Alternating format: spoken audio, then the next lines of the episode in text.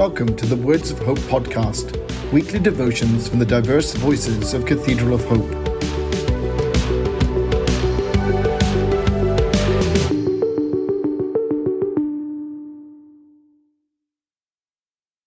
The devotion for today, Wednesday, June 15th, 2022, was written by Hardy Haberman and is narrated by Dana Goodnow.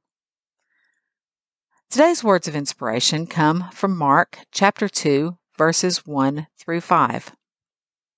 When he returned to Capernaum after some days, it was reported that he was at home. So many gathered around that there was no longer room for them, not even in front of the door, and he was speaking the word to them.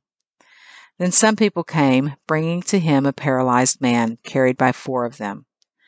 And when they could not bring him to Jesus because of the crowd, they removed the roof above him, and after having dug through it, they let down the mat on which the paralytic lay.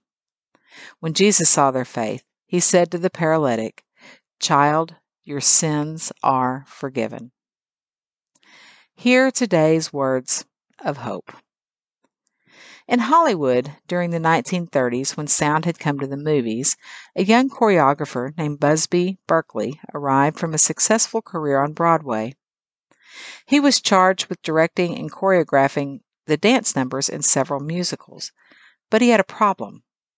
Cameras in the early days of sound were paralyzed, often locked inside huge glass fronted booths to minimize the noise of the camera itself.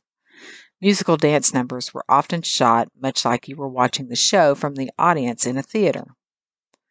Berkeley took his cameras out of the booths and put them on cranes and dollies and choreographed their movements just like one of the dancers.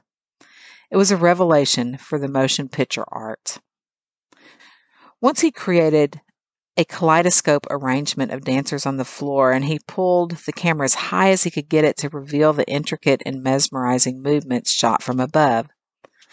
The crane could not get high enough to take the picture in, so he had a hole cut in the roof of the sound stage and put the cameraman on the roof to get the ultra wide angle image. It was a hit, and the top shot became a standard in his repertoire, and cameras were never condemned to being locked in place again. Jesus' followers were just as brave, and they literally removed the roof to unparalyze their friend. Sometimes you must be unafraid to raise the roof in order to perform miracles. Let us pray. God, may we find courage to raise the roof when needed in order to bring healing to our broken world. Amen.